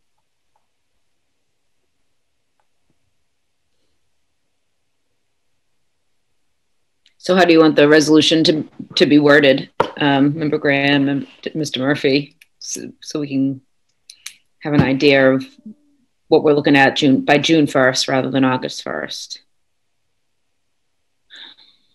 I thought it was clear. Well, you mentioned the August 1st date, which I just I just want to be able to know what I'm supporting and what will be provided when. So the budget will include an assumption that it does not cost money to get to school. And the, the revised transportation plan and strategy is not something that can reasonably be done before that happens. So that is what would take until August 1st. Like the details of is it that the MBTA passes are just free for everybody, or is it the strategy that there is a yellow bus? And is there is the strategy that we're changing the radius from one mile to two miles? all of that obviously has budget implications, as does literally everything that happens in the district after we pass the budget. Um, but the budget needs to reflect a cost capacity that allows us to not require students to pay to come to school. Is that clear, Mr. Murphy? Yeah, it's. I mean, the only. I guess the only caveat. I'm. I'm. I'm really not trying to be like nitpicky about this. Is that I don't think at the moment we require anyone to pay money to come to school. In reality, some students are ta- you taking the MBTA bus, and our lack of, um, uh, you know, theoretically, our lack of yellow bus capacity at the high school uh, is necessitating that based on where they live or based on you know their, their family situation or whatever. And so in practice, where you know they are paying to get to school, but it's not like it's the district policy that says like we don't let you in unless you show up on an MBTA bus that you pay for. So um, we can, I think, I think one, I think we would want to collect data from the current population of students. Hopefully, look back over a period of years as well. See how many MBTA passes we're selling. Assume that that's a ceiling in terms of, of what we would have to um, what we'd have to provide and then I think we look at to see if do we do we reduce that from a cost perspective by adding yellow bus capacity, and then I think as we sell the MBTA passes, because uh, as we discussed earlier, we don't want to actually preclude our students from getting the discounted passes. Then I think we have to collect the data as to what the passes are. Are the passes being used based on a preference, or are being purchased rather based on a preference, or based on um, a lack of other ways to get to school. So that that I I I, I think the intent is very clear. Um, like I said, I, we'll we'll we'll execute in line with it, and we'll just have to come back if we're running into a logistical hurdle or it becomes something seems impossible about it. Member McLaughlin on, on this motion. On this motion, um, thank you. Uh, I just, for clarification perspective, I would like to just, I guess it's sort of point of clarification if there's such a thing, but the issue has, the longstanding issue has been that we are having students who are paying to transport to school, many of whom are economically disadvantaged and who are potentially over a two mile radius or at least at a two mile radius. And if you think about even the cusp of the two mile radius, which would be, say, for example, students in the, you know, McGlynn vicinity, McGlynn middle school vicinity, walking to the high school or to have it because they couldn't afford or having to choose to, you know, uh, pay $30 a month for the reduced pass that could very much impact their families. I think it's just, an ethics value. It's a statement. It's a it's a our budget does reflect what our values are. And i think i i have been stunned um, that that has been the case in the history even sitting in school committee on the other side of the uh, podium that that students were having to pay to transport themselves to school. And especially having been a student myself who would not have been able to do that. And so then you think about what the absentee rates are what the hunger rates are what you know just so many there's so many impacts. So to that motion i would you know i would prefer that it's the mbta passes but i would defer to the finance committee to do it to, to provide us a uh, cost benefit analysis to, to, analysis that we can look at a little bit more, even you know in the next session or um, in the final session as we're evaluating this. But I would I would like to move the question, and I second Member Graham's motion. To review on June first. Yep, the no no child needs to pay for their own busing. If you could call the roll, Member McLaughlin. Yes. Member Graham. Yes. Member Kreatz. Yes. Member McLaughlin, yes. Member Mustone. Yes. Member Ruseau. Yes. Um, Member Van der Kloot. Yes. Mayor Lungo-Koehn. Yes, seven the affirmative, zero in the negative. Motion passes. Member Graham. Mayor, I, I, I apologize, and, and I couldn't get this. I, I should have gotten this question out before the question was moved, but I just want to ask one more clarifying question. Um, if does the motion contemplate the two mile radius at the secondary level? Because the in, in the under the existing policy, the those students wouldn't be provided a yellow bus even if we had unlimited yellow buses. But I I don't and I don't know what an MBTA pass would do, but if a student lives a quarter mile from the school, is the expectation that we would still ensure that there's free transportation for that student, even though sort of under the, po- the policy contemplates them walking to school? No, I mean, if the law contemplates students walking to school, I, I'm fine with that continuing to be the practice. I'm not asking for us to bite off that piece of the apple okay. personally um, right now. But I, I, am concerned about the people who are in excess of two miles from the school, Absolutely. who have to pay to get to school. If you're if you're beyond two miles from school, and, and on either sides of you know outside of the radius of the high school, and one is getting a free yellow bus, and one is being told you've got to pay thirty dollars a month for an MBTA pass, that's outrageous. Yes. And so yes, it is. If that's what we're looking to address, I think that that is sensible and something that we can look at. The law just to be just to be clear, is no one over sixth grade is entitled to transportation, and so uh, the law is impacted, but up the existing policy with a two mile radius, which is almost uniform across uh, the Commonwealth, you know that that that makes sense, and, and, and that we can do. Um, but I, I, as long as we're, I, and I, it, your response tells me that we all agree what the inequity is. That's what we're looking to address and we'll come up with a plan consistent with the pol- with the vote to, to do that. that. Can I make a point of um, information because I'm not clear. I'm not sure that we're clear on what, at least on what I felt like was being discussed as well, and I want clarity. Mayor, may I do that? Point of information, Member McLaughlin. Thank you. I just, I think that my issue specifically was around economically disadvantaged students having to pay for transportation to school. Um, and so whether that is within the two mile radius or, or, um, you know, I, I guess a two mile radius is, you know, or one mile radius or what have you, that we're offering. I know in the past teachers have been paying for students to have access to MBTA transportation passes. And so, to your point, Mr. Murphy, and this is something that can be for further consideration, not necessarily for this particular motion or addition, you know, the motions been passed, but to your point, that this allows MBTA, MBTA passes allow for accessibility in the city. They can allow for the classroom in the city. They can allow for job opportunities. They can allow for transportation to school. And my biggest subset that I'm concerned with. McLaughlin, just are you going to ask a question? Yeah, are we fo- focused on the economically disadvantaged in this in this consideration? Well, I think the motion. I think it's passed, everybody. It, yeah, I think it, passed, it's everybody.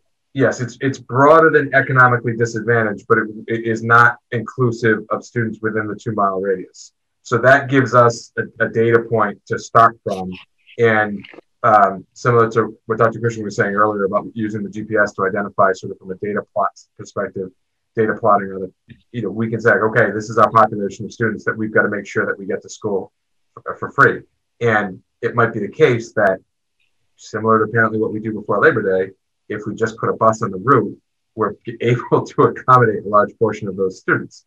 And so if we're able to do that, then I think this could prove to be a fairly uh, simple directive to uh, fulfill if we look at it and say, well, that one bus that we used before Labor Day only takes care of 15% of the students, and in order to address the various uh, you know areas of the community, we need six new buses.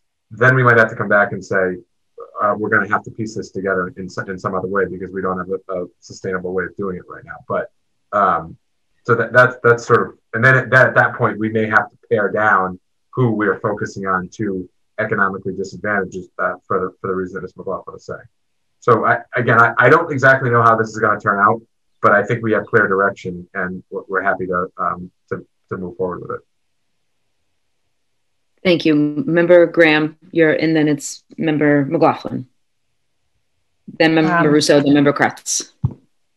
Thank you. Um, I was a little surprised not to see changes uh, or, or position uh, recommendations in the finance office because it's my sense that um, there's always been too much work to do in that office uh, for the number of staff that are there. Actually, uh, um, What's uh, that? I said mine. Mine. That's my impression as well, but that's neither here nor there. And so, but there's no ask here to address that. Why is that? Uh, because in the uh, in in the the committee will remember that um, what was advocated for going into FY21 was um, essentially a two position capacity, and what we um, w- what we looked at to do that in order to fulfill that was one with the chapter 70 allocation um, we added the, the position of comptroller.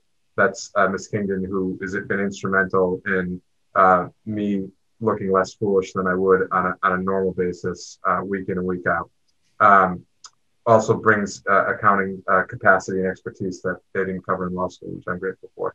In addition to that uh, we repurposed an executive assistant position that had um, evolved into a grant coordinator role and repositioned that into the, the, the, finance office as a grant coordinator. And so we've expanded our capacity to that extent. Um, you'll see that it's a, while the, for, uh, on the on your uh, salary tables, the executive assistant back the backfilling of the executive assistant position, and just I'm sorry, just to finish that, all that was done in the course of FY21. Budget neutral on the grant coordinator um, in Ms. Uh, again through the Chapter 70 allocation that was made in August. So that expanded our capacity and, and has positioned us better um, to, to be able to serve the district. Uh, the one priority that's remaining in the finance and operations budget narrative lives in the salary tables that are district wide, which I should speak to before we leave, just to be clear as to what the district wide salary table is. That executive assistant position that currently supports um, two of the assistant superintendents, when it's backfilled, will uh, support all three of the assistant superintendents and therefore be adding um, capacity to the, to the finance office in that respect as well. So, um, in effect, we will have ex- again, we're not looking to balloon the finance office. You heard me say last night that the budget priorities that have developed as part of the FY22 budget are driven by what is going to have the most direct support um, for students. And I can certainly understand how um, those working in school communities would suggest that the finance and operations office is not necessarily the one that's the closest to kids. Um, but in order for us to uh, serve the district well and, and, to benefit kids, we need to have adequate staffing. And um, by adding the grant coordinator position, the comptroller position, and a portion of the executive assistant position, uh, we feel that we'll, we'll be better positioned to do that. Thank you for that. Um, and then my final comment is just to um, say that I am not in favor of spending uh, capital funds on restroom rehab projects or the or the Karen Theater or the entrance until there is an actual master plan um, that addresses the long-term needs of the high school. Mm-hmm. Um, I, it's a lot of money. It's like a quarter of a million dollars um, all in, and it's just it's it's not inconsequential when we are talking that's like 10 paraprofessionals you know many many teachers like staff that we can't fit into the budget. Like there's just there's a lot of other priorities um, than to spend without having a clear plan for the building. So I, I have said this before but the priority the priority of um, having a clear plan for that building is critically important. Um, and until that happens, um, I, I can't support spending the community's dollars in a way that's going to pigeonhole us or um, tie our hands when it comes to the greater needs of that building, which are as yet unassessed. Thank you. Just to that point, if I could point out the 800 plus thousand and the 100,000 from the boiler and the science labs has to go to capital projects. So I just think, think that there are plenty. And the high school needs a, a lot of attention and a vision committee and work that we would do through that will be years away. So, I mean, I just respectfully disagree. Wanted to point that out. Uh, Member McLaughlin. Thank you. I have a few questions. I guess I'll start with that one since that was the last topic of the conversation. Um, I guess I, would like on the next agenda for the MHS Vision Committee to be included so we can understand what the status of that is as we're considering spending money. Um, I just don't want to throw, you know, good money after bad. I feel like there's been so much discussion about the high school and we haven't convened the Vision Committee. So I'd like that, uh, if we can have that included on the next agenda, please. Um, and then uh, going back to the transportation, um, through the chair, I was going to ask Mr. Murphy what you meant by tying programmatic opportunities to their procurement. Uh, is that in the that's in the, one of the documents I assume? The procurement of what? Is just a little more context. I, I don't know. I didn't understand what you were talking about. You were talking about transportation and, you know, uh, I'm sorry, but I quoted what oh, you were. Saying. Well, the, I think I, am sorry. I think we were talking about the MBTA passes. Yeah. And I, what I was saying, and I think you you made a, a similar comment, Ms. McLaughlin, that the MBTA passes are a good investment to get students to school. They're a great investment if we are uh, if there's a nexus between the procurement of the MBTA passes and the programmatic and instructional opportunities that put students out in the community and give them experiential learning opportunities. And because I don't know that. Well, certainly there are there are plenty of teachers, and CCR CCSR is a great example of it. But there's plenty of of instructional opportunities at the high school that um, do uh, infiltrate the the community and the in the sort of the educational world at large beyond just the walls of the classroom. But if we're going to increase our investment and uh, invest in MBTA passes, then it would seem to me that um, we could maximize that investment if we're doing it and thinking and through an instructional lens as well and mm-hmm. trying to expand our experiential learning opportunities, which is is a I think in my view at least is is a good in, unto itself. Um, but it, it, it, sort of it's magnified um, when it we're we're also providing that that type of resource to make uh, it more accessible for students. Mm-hmm. Thank you. I thought that's what you meant, and I wanted some clarification because I'm imagining, for example, you know, um, vocational students, you know, transporting to their site, um, CCSR volunteers, or uh, sort of all of those things. So it, it would be interesting to know what the programmatic opportunities um, are as we're considering this cost analysis for these different options. Um, and then I know that it's not just Eastern Bus that we have as our transportation vendors. We have multiple transportation vendors, and there's been multiple issues across the transportation vendors. Um, uh, we've personally been experiencing some issues with um, transportation vendors, and I know that it's difficult to uh, maintain or um, uh, retain staff, especially under the current circumstances. Um, but I'm wondering about a centralized opportunity or or almost like a see click fix you know sort of or option or you know complaint line or something where we can collect data on what is actually happening in the community for our transportation because we are paying a lot of money to our vendors.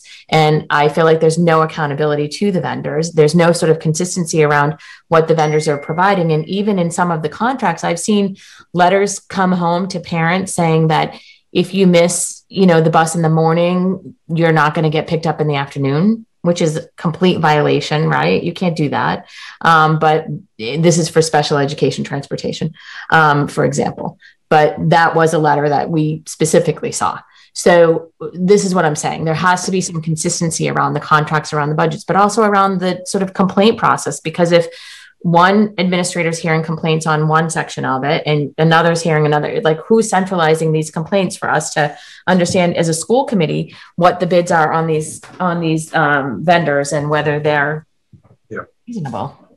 Uh, no I, I appreciate you raising that ms mclaughlin and i um, as i said at the beginning of the presentation um, th- this is one of the key reasons that we've wanted to reorganize around a fam- having a family engagement point person and that's not to say that once we have a director of family engagement, either there'll never be any complaints or there'll never be any complaints that um, don't have the immediate and substantive response uh, that we would prefer because the nature of a large organization is sometimes there's going to be something's going to happen and the, we don't actually hear about it until sometime later and uh, sometimes we're going to hear about it but there's going to be a conflicting you know story as to, to what actually occurred. So i don't i don't want to suggest that um, through the reorganize through that reorganizing of those offices, somehow uh, there will never be any additional problems because, as you know, that that's that's reality. At the same time, though, um, we envision the the family engagement office serving in in many ways as the central facilitator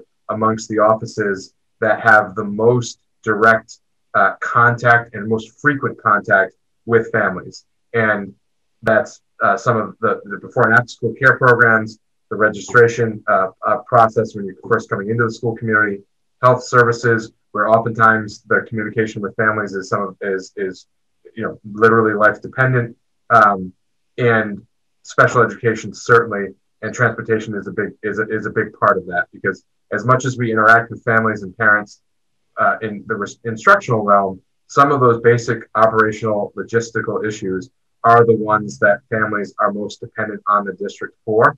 And having those offices sort of um, being the sort of the spokes of a wheel, if you will, I think will help from a communication perspective and making sure that the administrators who need to be informed about some of these issues are are informed uh, rapidly. So the, the only the only point at which I would differ with regard to your comments, Member McLaughlin, is that the suggestion that there would be no accountability for, for any vendors. And accountability uh, can manifest itself in a variety of ways and sometimes on a variety of timelines. Uh, but I will say that um, whenever um, the, the, administration and certainly Ms. Bowen's office in particular um, hears of these issues, um, we, we take them uh, very seriously and, and we are uh, responsive to it. And I, if there are any instances in which uh, uh, parents or caregivers are aware of in which a vendor has not fulfilled their responsibilities uh, to students uh, in the district or to families in the district, it's something we want to know about that right away. Um, and you certainly have our commitment that there will be a robust response at all times because uh, certainly the situation that you described, um, you know, if accurate, is completely unacceptable and it's not something we would tolerate. Um, by our own staff or any vendors that we partner with. Thank you. And just if I may, Mayor, to be clear, you know, um, the Director of Pupil Services has always been incredibly responsive, um, but I have al- also always been a squeaky wheel. And I think about the folks who aren't and how um, they're being responded to and how they're able to sort of demonstrate that the that the transportation is working. And I think it's around data collection, frankly, and children coming to school late and sort of what that looks like. But again, looking at our vendors, I think is important. And then lastly, I just wanted to again also um, uh, laud the superintendent's um, uh, direction towards pr- more professional development and targeted professional development, both around implicit bias and social emotional learning. And I have heard from um, staff and community members two points on the professional development that I wanted to sort of raise. And one is that um, uh, some of the specialized staff, I think, is not necessarily feeling as though that the, there is um, targeted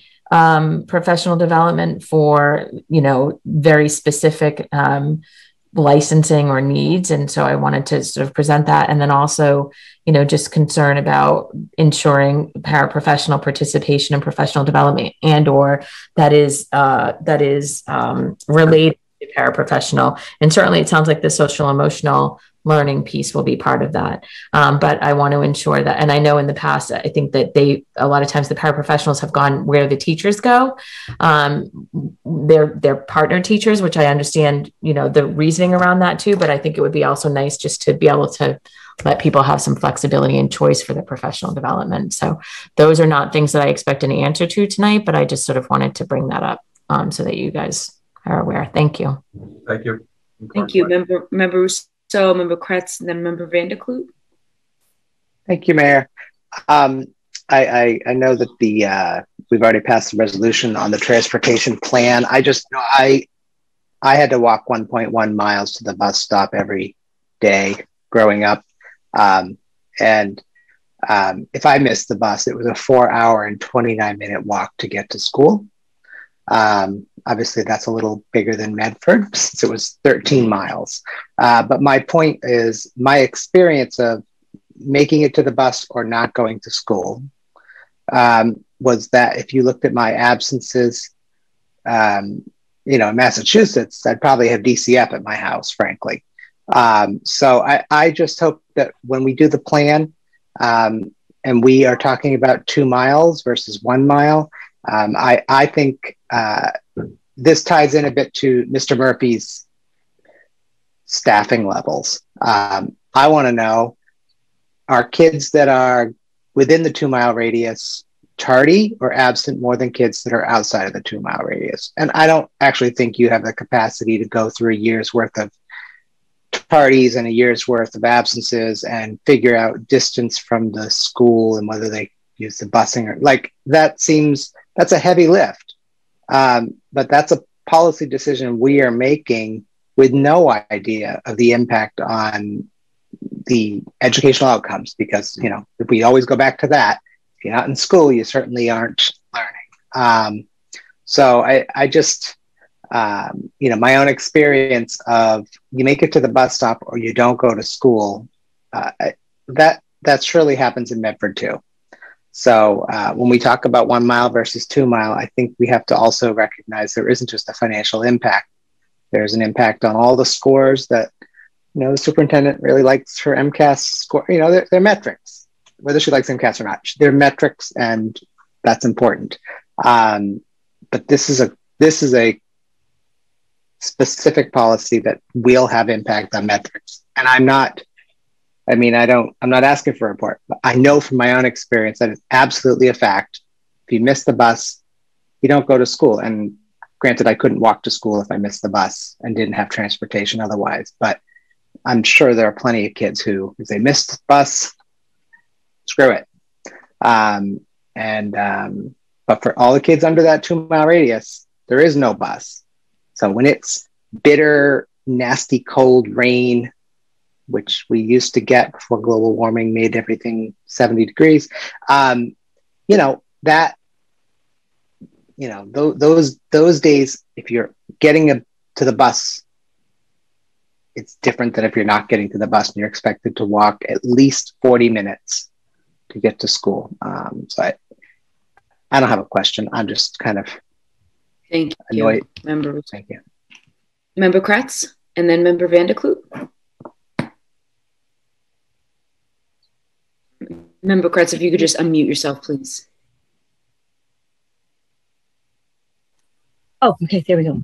Um, yes. So, in regards to the motion that we made this evening, will that be for your Mr. Murphy is going to get us a report that will outline, you know, what the various costs would be, like whether or not we're going to go with yellow buses for all the students in the district, or we're going to consider um, purchasing MBTA bus passes for all the students. Is that the way? Is that, or is this is this going to be a proposal that's going to be ready for us to review at the time of the budget, and we can see how it fits into the budget?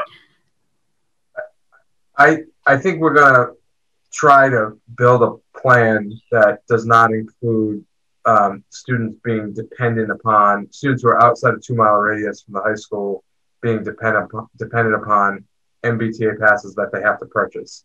How we're going to accomplish that, I think we're going to need a little bit of time to figure out.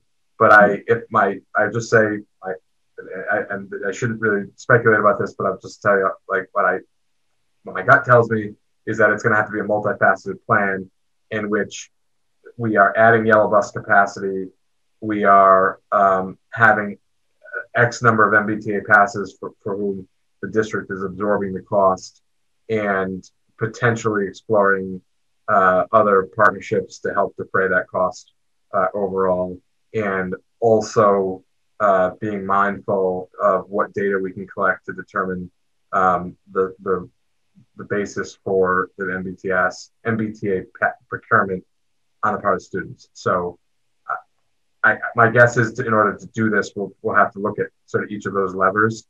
And I think um, my understanding, I think if we know by August first that this is not something that we can do from either financial perspective or a logistical perspective, we'll report back to the committee. And I would what I would envision is reporting back to the committee, not just sort of throwing up our hands and saying, "Sorry, we can't do it," I think what we would say is, you know, before we had X number of MBTA passes that were being purchased for purposes of getting to school.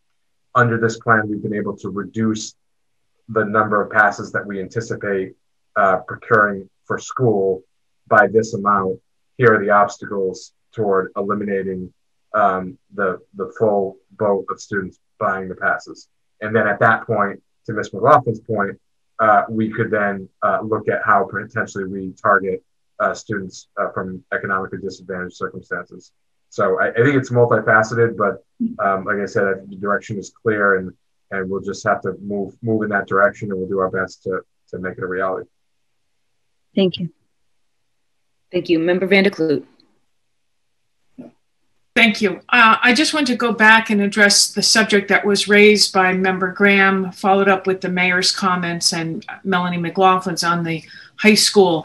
Um, essentially, Jenny objected to any more money being put into the current building until we know where we're going. Uh, the mayor said that there was, in fact, some money available, and Melanie asked for it to come up uh, for discussion. And the, the fact of the matter is, the um, uh, vision committee was put on hold, and it was put on hold um, initially right after the, the election and the concerns around the makeup of the uh, committee. Uh, then the pandemic stepped in, and um, but it is vital that we um, determine where we're going to go with this. Are we going to pick a whole new committee? There were people who had expressed interest. Um, at this point, we we need to establish a committee um, because I understand Jenny's concerns, and I also want to make sure that the building is livable for the kids who are there. So I think there's a I think there is some place in the middle of between absolutely not and doing uh, some of the necessary upgrades to keep the building in a satisfactory um, shape uh, while students are currently using it. But key to that, more than anything, is we have to um, determine what the vision committee is going to be, what we're going asking them of, and um, what the timeline we envision is. Maybe it's not the time to start it at the end of June. I understand that, um, but we need to be ready to be focused um, at the beginning of September and not wait for another school year to go by. Thank you, Member Van der Kloot. I assume the same thing, start it right up in the fall where we have a number of other things, budget, Columbus School, um, getting the kids back. Yeah, but I think, I think we need to determine, Mayor, uh, we don't need, we can't wait to September to have the discussion about what we're going to do. No, no, June, Sooner than right. that. Have a, I think Mel- member McLaughlin mentioned the next meeting or I'm assuming one of the June meetings. Member, anything else, member Van der Kloot? Thank you. Member Graham, and then we'll, I saw uh, the superintendent's hand waving. oh, Madam Superintendent, then member Graham. I, I just wanted to say that I, I want to just remind the committee that I believe it was December of 2019 when I did go before the council when the 800,000 um, was awarded for the bathrooms. And I do want to just um, say that I am in strong support of renovating um, some of the bathrooms at the high school complex because they're in desperate need of just being upgraded and refreshed. And I agree that we do need to work on a more comprehensive plan. But um, the the the most modern uh, bathrooms in the t- entire complex are in the science wing, and that's for the entire um, complex that has really modern bathrooms. And so, not all students are located in that section of the building. So, I am hoping that some of that money that was earmarked um, back in 2019 and because of the pandemic and everything that um, we really do need to go forward with at least renovating and upgrading some of the um, some of those bathroom facilities. Um, I think that that's critically important, and um, you know, I, I'm just thinking about the needs of the students and saying that I, I want them to be able to have, um, you know, updated, functioning uh, bathrooms. So I just wanted to remind the committee of that um, commitment that was made when the money was released to us. Thank you, Dr. Edouard-Vincent. Member Graham and then member Kreatz. Um, I just wanted to say that I agree with Member Van der Kloot. It's not about being opposed to any of those projects, in fact, um, and perhaps they all make sense. But um, the absence of information right now is putting us in a position where we could be making decisions to spend substantial amounts of the city's money in a frivolous way or in a way that makes it more complicated to do what needs to be done when we actually talk to experts about what the needs are of the building. So everyone you talk to has an opinion about what should happen to Medford High School.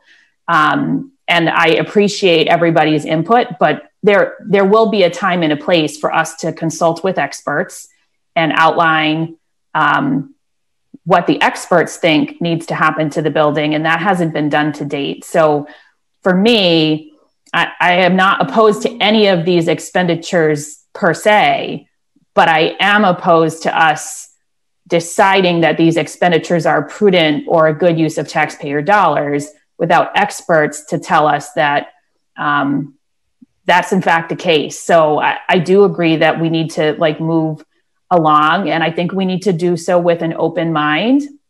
Um, I I remember very distinctly when we walked around the building with um, the vision committee or the the school committee right before the pandemic, and I heard from people who had been seated on the committee as they talked and chattered in the hallway about what we could or could not possibly consider um, for the high school because of the science wing or because of the this and because of the that. And I would encourage us all to put our opinions um, aside and really come up with a plan that allows us to understand what the building's needs are um, so that we can move quickly to start to achieve some of those objectives. And the final thing I'll say is while we had a conversation about the capital plan, um, we did not build a capital plan. Um, so that $800,000, uh, it's not my impression there's any shortage of projects, including multiple end of life roofs, like coming up here very quickly that um, the, the comprehensive capital plan didn't account for. So I think we have a lot of work to do on our capital plan so that we can be good partners um, to the rest of city government um, and help ensure that the needs of our district are met um, and that we don't, you know, run into a situation where we stop maintaining things um, and find ourselves in another like pandemic situation where there's like oodles of work to do to bring buildings back to standards. So um, I, am a complete proponent of us prioritizing that capital plan in a meaningful way. Um, I'm not a structural engineer. I don't believe anybody on this committee is. So I would like um, us to prioritize uh, that kind of expertise as we talk about uh, plans to spend significant taxpayer dollars. But also, um, I don't believe we have to wait years and years and years for that information. I do think the students that go there right now are very important. And in fairness to them, and really, frankly, every student that's currently in Medford Public Schools, the time is now for us to move on this priority. Um, my kids likely would not graduate from a high school that looks any different than it does today. Um, so if we're lucky, the first graders and the kindergartners might have a shot at something different, um, but only if we act. So it's incumbent on us to do that. Thank you. Thank you. Member Kreatz? Uh, yes. Um, so I just wanted to comment on everybody's views on the capital fund spending. And um, next week, I do have the Building and Ground Subcommittee meeting, and several of the you know, capital items that are in the pre-budget this evening are on my agenda for discussion next week. So, um, and I have communicated with Mr. McLaughlin a few times, you know, about getting estimates and sharing this information with the committee next week. So, um, you know, I'm just letting everybody know if you're interested.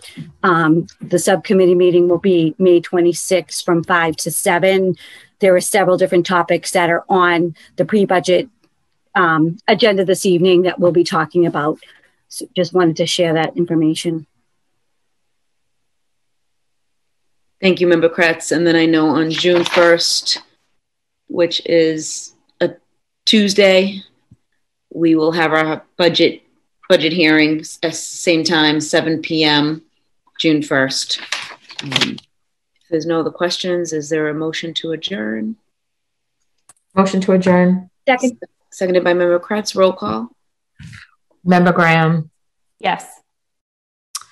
Member Kreatz. Yes. Member McLaughlin. Yes. Member Mustone. Yes. Member Ruseau. Yes. Member Van der Kloot. Yes. Mayor Lungo-Koehn. Yes, seven in the affirmative, zero in the negative. This meeting is adjourned. Have a wonderful night, everybody.